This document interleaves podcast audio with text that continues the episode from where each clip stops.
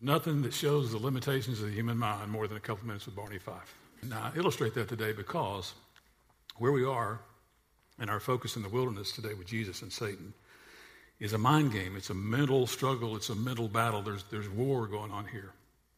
And I want you to see in this passage today, as we, as we look at it again from Matthew 4, if you want to turn there, I want you to see there that, that this is continual. It is, it is an onslaught. It, there's no break. There is, it is intentional. It is strategic. I want you to see here that the battle that you and I face in the wilderness often over and over and over and over again is a battle in the mind. It's a battle for how we think. It's a battle, battle for how we see things. It's a battle for how we process the very things we're seeing. It's a battle for the mind, and he knows that, and he comes at our mind Uh, clearly in this passage. Let's look at, the, look at it once again. Matthew chapter 4, picking up in verse 1 and then down through verse 11 together.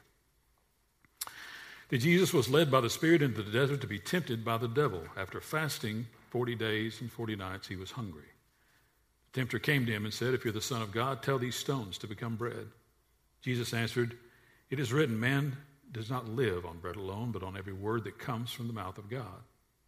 Then the devil took him to the holy city and had him stand on the highest point of the temple. If you're the Son of God, he said, throw yourself down, for it is written, He will command His angels concerning you, and they will lift you up in their hands, so that you'll not strike your foot against a stone. Jesus answered him, It is also written, Do not put the Lord your God to the test. Again, the devil took him to a very high mountain and showed him all the kingdoms of the world and their splendor. All this I'll give you, he said, if you'll bow down and worship me. Jesus said to him, Away from me, Satan, for it is written, Worship the Lord your God and serve him only. This mental battle is, first of all, a battle for who we are. It's a battle for who we are. Verse 3 speaks to that. Look at it with me. If you're the Son of God, the tempter came to him, if you're the Son of God, tell these stones to become bread. If, if you're the Son of God, he says. So the enemy will always try to cause doubt in your mind and in my mind about who we are and what we're up to. He will cause doubt about the things certainly that we're unsure of, and doubt always about the things that push us closer to God. If there's something we're engaged in, a conversation, relationship, an activity, at the end of which we come, or at least our motive is, to come out more godlike than when we, got, when we went into that in the first place, he's going to, to, to, to develop, if he can, a seed and a wedge of doubt in every, every thought in our mind about that. Why? Because he knows if he, he has our testimony, he has our, our, we're toast. If he can keep us from telling our story about what God's done, what he's doing, what he's up to, this process that we're going, walking through with him, he's got us. And so he plays this mental doubt game with us, just as he was trying to do with Jesus here. Now, he was trying to cast doubt. Watch this with me. He was trying to cast doubt into the one, into the mind of the one who made everything and who knows everything. Can you get that with me? The enemy was trying to cast doubt into, into, into, the mind of one who is omnipotent and one who is omniscient, who knows it all, who was there at creation, formed and fashioned creation into existence. As God spoke it, He fashioned it to, to make it look like what it looks like and the color. And the, we were enjoying a sunset last night at the house, and here's Jesus fashioning sunsets, fashioning the, the cycles of the earth. So He was there and saw all of this, and, and, and the mind of Satan is trying to, to cause doubt in the mind of Jesus to say, if you are God's son, if you're really the son of God. Now, we looked at last week in our, in our look at overcoming adversity, trying to leverage adversity to overcome the obstacles that we face in the wilderness. That here was, there, there was no more adverse situation than Jesus was in. He was 40 days and 40 nights without food. He was, his body was beginning to feed on itself. His mind was beginning to play mind games with him because of what, what was physically, uh, and, uh, as far as his metabolism going on in his body. And here he's at a desperate place. And the enemy knows when we're at a desperate place. And he knows Jesus is there physically and emotionally and spiritually and uses that to try and cast doubt on who he is. There's, there's something delusional about the mind of Satan who's trying to cast doubt in, in using, using hunger, using, using physical elements and frailties to try and cast doubt in the mind of one who would say, in fact, turn over maybe a page or two to Matthew chapter 5, and we see in the Sermon on the Mount, Jesus says, Blessed are those, verse 6, who hunger and thirst for righteousness. Trying to cast doubt in the mind who, of, of the one who only days later would say, Blessed are those who th- hunger and thirst after righteousness, for they will be filled. Now, this was God he was trying to cast doubt into the mind of to try and confuse and, and, and, and make, make, uh, make himself, uh, or put Jesus rather, in a state of, of quandary to where, well, gee, is my father really there? Can I really count on him?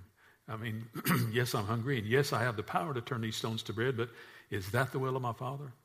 Is it the will of my Father that the enemy will remind me, remind me of what I need more than what is needed for my ministry? What I need in this moment more than what's needed for the next three and a half years out of my life? Is it, is it God the Father? And so those, those, those thoughts of, of doubt and confusion and question is exactly what the enemy's up to with us. When we find ourselves in the wilderness, in a hard place, in a place of adversity, the first, usually the first tool he uses is pulls out the doubt card to say, is this really real? Can you count on this? Is this real in every situation, every time, and every moment? Is he that kind of God?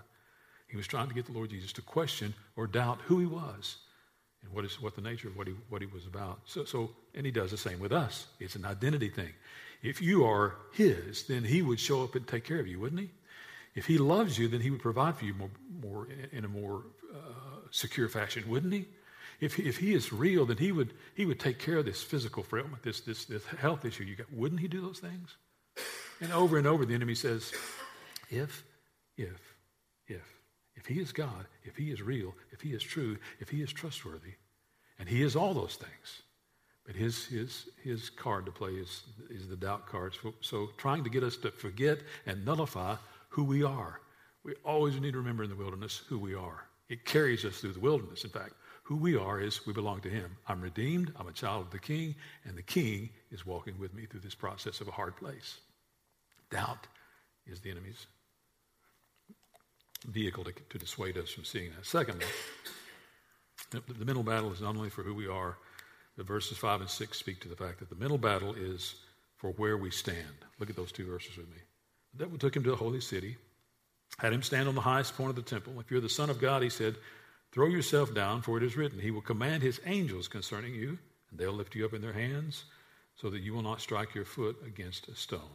Had him stand on the highest point of the temple. And here's this if again. If you are the Son of God. Now, why the highest point of the temple? Because it was the central point of Jewish culture, of all belief of Judaism. It was the point at which, or the place at which every Jew reckoned themselves and found the presence of holy God. It's where they went to, to, to see and hear from and know Jehovah. It's where Yahweh was found himself encamped in the temple. So the temple is the symbol of everything they are, what they believe, what their life is about, everything that drives them spiritually. Temple is a symbol of that. That's why he has Jesus on the, on the pinnacle of the temple saying to him, in essence, Where's your father now? How, standing on the, on the pinnacle of the temple, certainly out of balance because he's deprived of food and weak, and as I said yet last week, in a desperate place, trying to keep his balance on the top of the temple dome and, and, and standing there to, for, the, for the enemy to say, Where's your father now? In fact, if you're God's son, jump off this thing because it's written. And the enemy knows scripture as well as you and I do, but he distorts it, twists it, pulls out nuggets, does his own spin on it, to, to, to, form his argument to where there's some validity to what he's trying to say. But here he stands, Jesus on the temple says, Throw yourself off. If you're the Son of God, the angels promised there will come and catch you. The angels in Scripture that, that, that, that is written about, they'll be the ones who, who will not let your foot hit, hit a stone to protect your feet from hitting a stone. And so he's, he's saying, in essence, creating this doubt game again. Where's your father now? How's your faith working for you now? You are on the, you, you are on the pinnacle of the symbol of faith in this, in this community and in this place, and really in all the world at that time. How's this working for you now? Do you feel confident in your faith now? And he does that for us. He, he, he, he takes us to the place where the th- in the things we see that work, whether it's our job or our family or our home or our set of friends relationships we have, he takes those things that are steadfast, the things that we think we can count on every time, every day, in every situation, and tries to cast doubt using those very things. He does that over and over and over again. If, if God were God, why would not this stead, why would not the, the, the, your marriage be better? If God were God, why would, you, why would he not allow you to be compensated more so you could provide better for your family? If God were God, why would your, why would your loved one have this health problem? If God were God, why did he allow this little kid to get sick with leukemia? If God were God, explain cancer to me. If God were God, and over and over and over, he, he takes those steadfast things in the lives of those people in those situations and circumstances around you to say, if your God were true, this would work, but it's not working. So where's your God? He, he tries to cast doubt and tries to question where we stand. Because if we're standing on those things, and that's the dangerous thing to do, to stand on a family, to stand on a, on a spouse, to stand on kids, to stand on a job. It's a dangerous thing to do because when those things get shaky, our lives get shaky. When we're standing on the rock, uh, what's that little song you learned in pre- preschool? Or you know, the wise man built his house upon the rock. Or the, I don't even remember the song. Anyway, if we're standing on the, if we're standing on the rock instead of on the sand, we're standing on the sand, standing on the things that we think will will will reckon us and stabilize us. Those things are under attack over and over and over again by the enemy to say, you can't count on these things because your God will not allow you to. Where is he? Where is he in, when these things start to be questioned and shake? If we're standing on those steadfast things, if those things are the steadfast things, we're in trouble. In the desert, though, expect those things to be under attack. In a hard place, expect the enemy to attack those things that you think or appear to be steadfast around you. That's exactly where he's going to go. He's not going to go to things you don't care about. He's going to go to the very things that are at the bedrock of who you are and attack those things around you, th- those family members, those friends, that job. That he's going to attack the things you thought, gee, I, I thought I had this together. No, it, it, will all can all crumble in a moment, and he wants to illustrate that to say, where's your God in all this? Well, why is your God not showing up and doing a better job of taking care of you? Here's this. We talked about this. We've talked about this for the last couple of weeks in small group in our study, Epic, and, and how our stories tie, to, tie together with the story of God. He is always up to something more than what that situation shows. Always. We think, and, and, and you've asked, you've heard the questions, I've heard them too. If God were a loving God, why in the world would he allow some lunatic to head into an elementary school and gun down a bunch of innocent kids? If God were a loving, caring, compassionate God, why would he allow something like that? And the answer is always bigger than just that because God is always, there's several things in play. One, God is always up to more than just that. He's always up, to, up to something more than just a, a, little kid being gunned down. He's always up to the ripple effect of that into the lives of other people to, for himself to be revealed in those, in those situations. And we can't discount the fact that we have a real, real, real, and he's as real as this podium is, real enemy. The enemy says, who is roaming about seeking to devour you, seeking to take your witness and say, it's, it's, it's toast. Your God can never be depended on. He can never be counted on. And your story should reflect that because where is he now? Where is he now? He's always up to more than we see. Always. And we always have an enemy who is roaming about, seeking to toast us, to make toast out of us. It, it, there is no other explanation for the things that happen in a broken world, in a broken place, that calls him the prince of the power of the air. You see, when uh, uh, and we'll talk about this a little more in a moment. But when Lucifer was cast out of heaven in Isaiah 14, he was given dominion this, over this earth for a season. The season is coming to a close, but he is for a season the prince of the power of the air. But he'll always question who we are. He'll always cast, cast doubt on who we are and where we stand. Thirdly, the middle battle is for what we value. It is for what we value. Look at verses 8 and 9. Again, the devil took him to a very high mountain and showed him all the kingdoms of the world and their splendor. All this I'll give you, he said, if you'll bow down and worship me. All this I'll give you if you bow and worship me. First, were these kingdoms his to give away? Well, let's think about that. On the surface, God created the heavens and the earth. Yes, he created a perfect place in Eden. But from Eden forward, we've been corrupting it ever since. We've been, we've been using it for our own good and for our own pleasure and for our own development for our own grandizement ever since the, ever, ever since the garden. It was perfect in the garden, and it's been getting darker and more broken ever since the garden. And so, in some sense, yes, these kingdoms that he was having Jesus look at from this high mountain were man made. They weren't made by God, they were made by man, and thus, consequently, at some influence of the enemy himself to put them in place. So he's saying, These kingdoms I'll give you, saying with some level of authority, in part, I created these kingdoms, having dominion over the earth, and I'll give you these kingdoms if you'll bow down and worship me. They were in part his to give away, yet they were man made.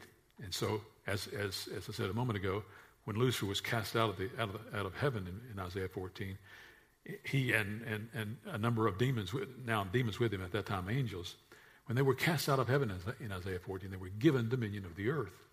Jesus himself, himself speaks to this in John chapter 12. Says this Now is the time for judgment of the world. Now, the prince of this world, that's who he's referring to, the prince of this world will be driven out, but I, when I am lifted up, I will draw him into me, saying, He is the prince for a season. At the end of that season, he's going to see who the real prince is. He sees himself and envisions himself as the king and having dominion over the earth as he roams about, scripture says, for a season. That season is going to come to a close, and I hope it's soon. In fact, I believe it's sooner than we think. But he always questions the things we value, the things that we think are, are, are of extreme importance in our lives. And so Satan's temptation to here was to Jesus was about what you, get this, it's pivotal. His temptation to Jesus is about what you, what you owned. Jesus' response to him was about what owned you. He says, I will give you the kingdoms of the earth. Jesus says, uh, if you bow down and worship me, Jesus says in verse 10, Away from me, Satan, for it is written, Worship the Lord your God and serve him only. In essence, Jesus' response was about what owns you, and Satan's temptation was about what you own. He will always work that way. He will always come at you from an angle that, that is in reverse order as to where, how, usually as to how God works to say, if God were showing up, you would see him here. If he worked this way, you would see him at work in this situation. The reason, the way you, the reason you can is because he's not here, and that's a lie straight from hell. Because he always works at us. In fact, we saw in John eight last last week. He's a master deceiver. He's a master manipulator. He's a master liar. That's all he knows. Deception is his native tongue. That's the only, only thing he knows how to speak. He's doing it here to try and deceive the king to say, the things you see, I own, and I can give them to you. And, and Jesus' response is, it's not about what you own. It's about what owns you. And what owns you is what drives you. What motivates you is what keeps you, what is, keeps you, is what keeps you moving. And that's all about a relationship with me. Now, get this as well, not, not from this text, from other scripture. We realize that the heart of a believer can never be possessed by the enemy. The heart of a believer, get this, it's pivotal, can never be possessed by the enemy. He can never own your soul, ever ever, under any circumstance. Can he take the heart of the believer and take it as his own possession? He can, however, steal and own forever your witness, the power of your story. And the power of your story is what he values more than anything. He's okay because you're already in. He can't, as I said, he can't steal that. He's okay with you going to heaven. He just don't want you to take anybody with you. He don't want the power of your story to influence someone else's life to the extent that they start to question maybe this God is real. Maybe he can, maybe, maybe there are redemptive things that he can do in my life. And maybe he does have a purpose and plan for me. And maybe he does see further than I can see. And maybe my destiny and my destination are wrapped up in his plan for me instead of what I want. And that story, as, we, as it's told over and over and over, is, can and should be, as we looked at several weeks ago, contagious. That's what the enemy wants to own.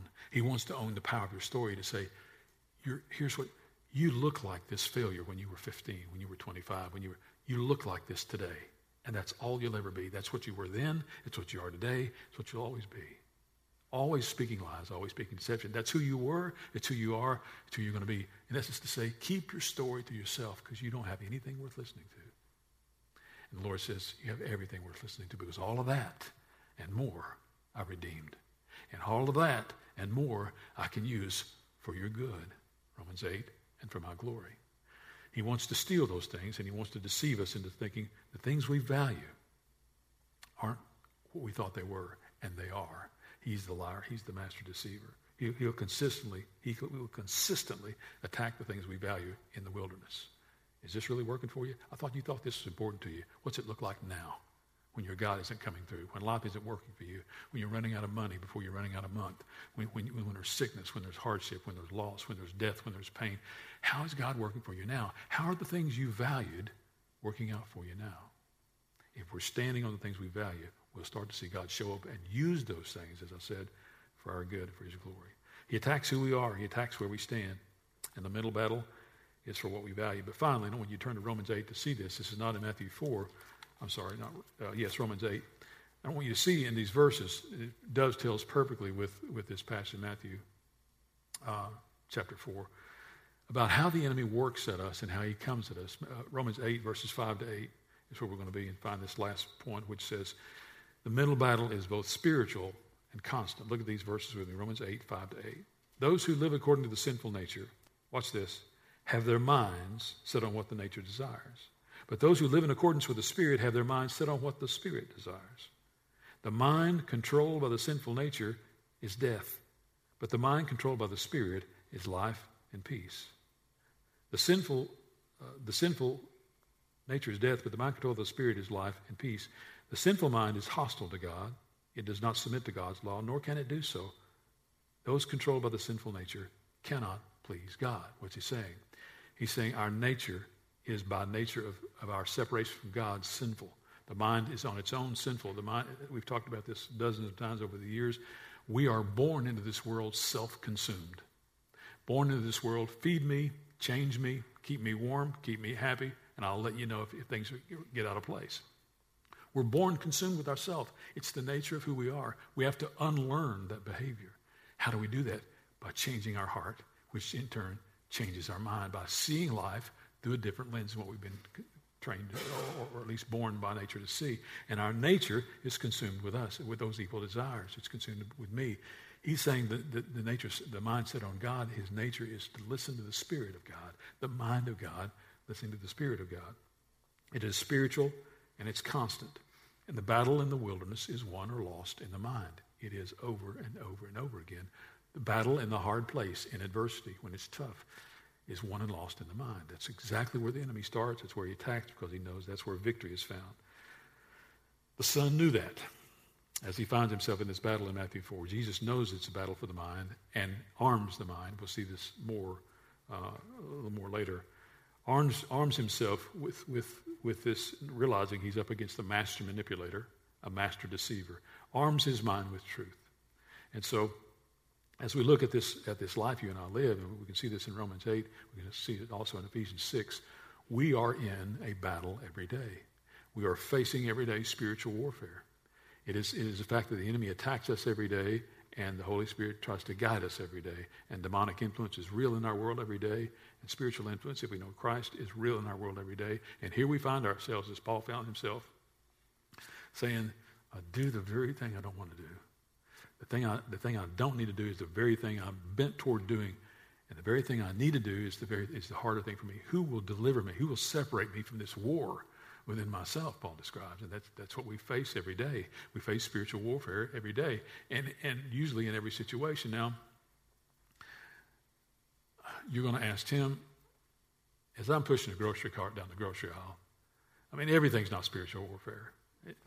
Picking this brand over this brand is not spiritual warfare, is it? No, it's not. But picking what I want over what I need is every time in the grocery store. Picking that half gallon of ice cream over the head of broccoli is it, it is spiritual warfare. Picking what I want over what I need is the enemy saying, You deserve this. You deserve that. Get that off the shelf. That's going to taste good too. That's going to go down easier than this is he, the enemy plays games with us to say, here's what your life deserves. Here's what your life should look like. And if it doesn't look like that, your God isn't real. You can't count on him. You can't depend on him because look at the things you've done for him and where has he shown up for you to make your life easier and better? And how dare we think our life is easier and better in a broken world full of, full of sin with the enemy roaming about? We, we, we make those choices every day and we don't see them. We don't recognize them because he's good and he's crafty. But we make those choices every day in subliminal ways that – at the end of a, of a year or a decade, we look back and think, it's all been about me. Most of my life's been about me. What's, the, what's wrong with that picture? I'm commanded to give myself away into the lives of other folks for the benefit of the king and the kingdom. And so here we find ourselves in this, in this battle. That, that the more we lose, the more we begin to accept losing. And the more we, we begin to accept losing, the more we begin to see a lifestyle that says, here's who I am. And that's not who I am. It's who I've been redefined to be. And, and the Lord's saying over here, no, here's who you are. I redeemed all of that crap. That's no longer who you are. You don't have to walk in that. And he's saying, this is who you are. It's who you've always been. It's who you're always going to be. It's who your witness is today. Where, where, where, are those around you that are following after your witness and that are following after your Jesus, that are loving him? The way? And he says, it's found over here in me. That story is found in what I've redeemed from over here. And, that, and that, the, the power of our story is the, is the power of the very thing he's trying to steal and lie and deceive us into thinking, keep that to yourself. Just keep that stuff to yourself. Nobody's interested in that. I'm not going to change anybody's life. Their story is better than yours anyway. Yours is pretty, pretty vanilla. Keep that story to yourself. Nobody wants to hear that. And, and people around us need not, not only hear it, but see it in us to see, I've seen his life. I know some of the circumstances that he or she has faced, and man, there's something different in a hard place with them than there is with me. They see things different through adversity than I see. In fact, they come out sometimes looking stronger and more confident and more assured on the tail end of a hard place than I do.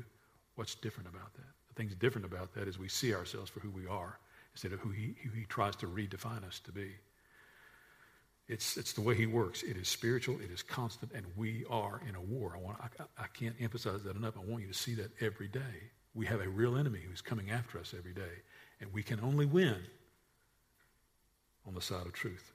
Question and observation as we close. Here it is. Is your mind, we've seen him attack the mind of Jesus over and over and over here, is your mind up to the task? It is, is it up to the task of the temptation, the test, the trial that God has allowed, we looked at that last week, that God has allowed to occur in you, in you or around you? Is your mind up to the task? Well, good question. How can I know that? Here's how you can know that. It depends on whether we're grounded in truth or open to a lie. Whether our mind is up to the task has everything to do with whether our mind is grounded in truth or whether there's a sliver of hope, a, a, a slightly open door to a lie, to deception. If there is, that's where the enemy is going to come in. It's where he's going to seek to devour us. Jesus' responses here, we saw, and we'll see this more in the next couple of weeks. Jesus' responses here were grounded in truth. They were grounded in Scripture. They were grounded in what was what is absolutely true every time. And so they weren't grounded in, in, in, hope. They weren't grounded in maybes. They weren't grounded in, well, gee, that sounds pretty good. They were grounded in truth, in what is absolutely true every time, every day, in every situation. He, he was grounded that way, and if we want, want our mind to be equipped to handle the task of the, of the hard place, of the, of, the, de- of the desert, of the adversity, of the wilderness, it's going to have to be grounded in things that are truthful in things that are absolutely right and can be depended upon over and over and over in, in any and every situation, in any and every aspect of life. If ours are, I'm going to give you some news today. If ours are grounded in truth, we win every spiritual battle. I said, we're going to see more of this next couple of weeks. We win every spiritual battle grounded, solidified, bedrocked in truth. If we're open to deception, and open to, to a lie and open to reason and open to maybe and open to possibility. The enemy will say, listen, he, he, he may be trustworthy, but then again, he may not be. He says he was, but the evidence today in your life doesn't bear that out to be true, does it?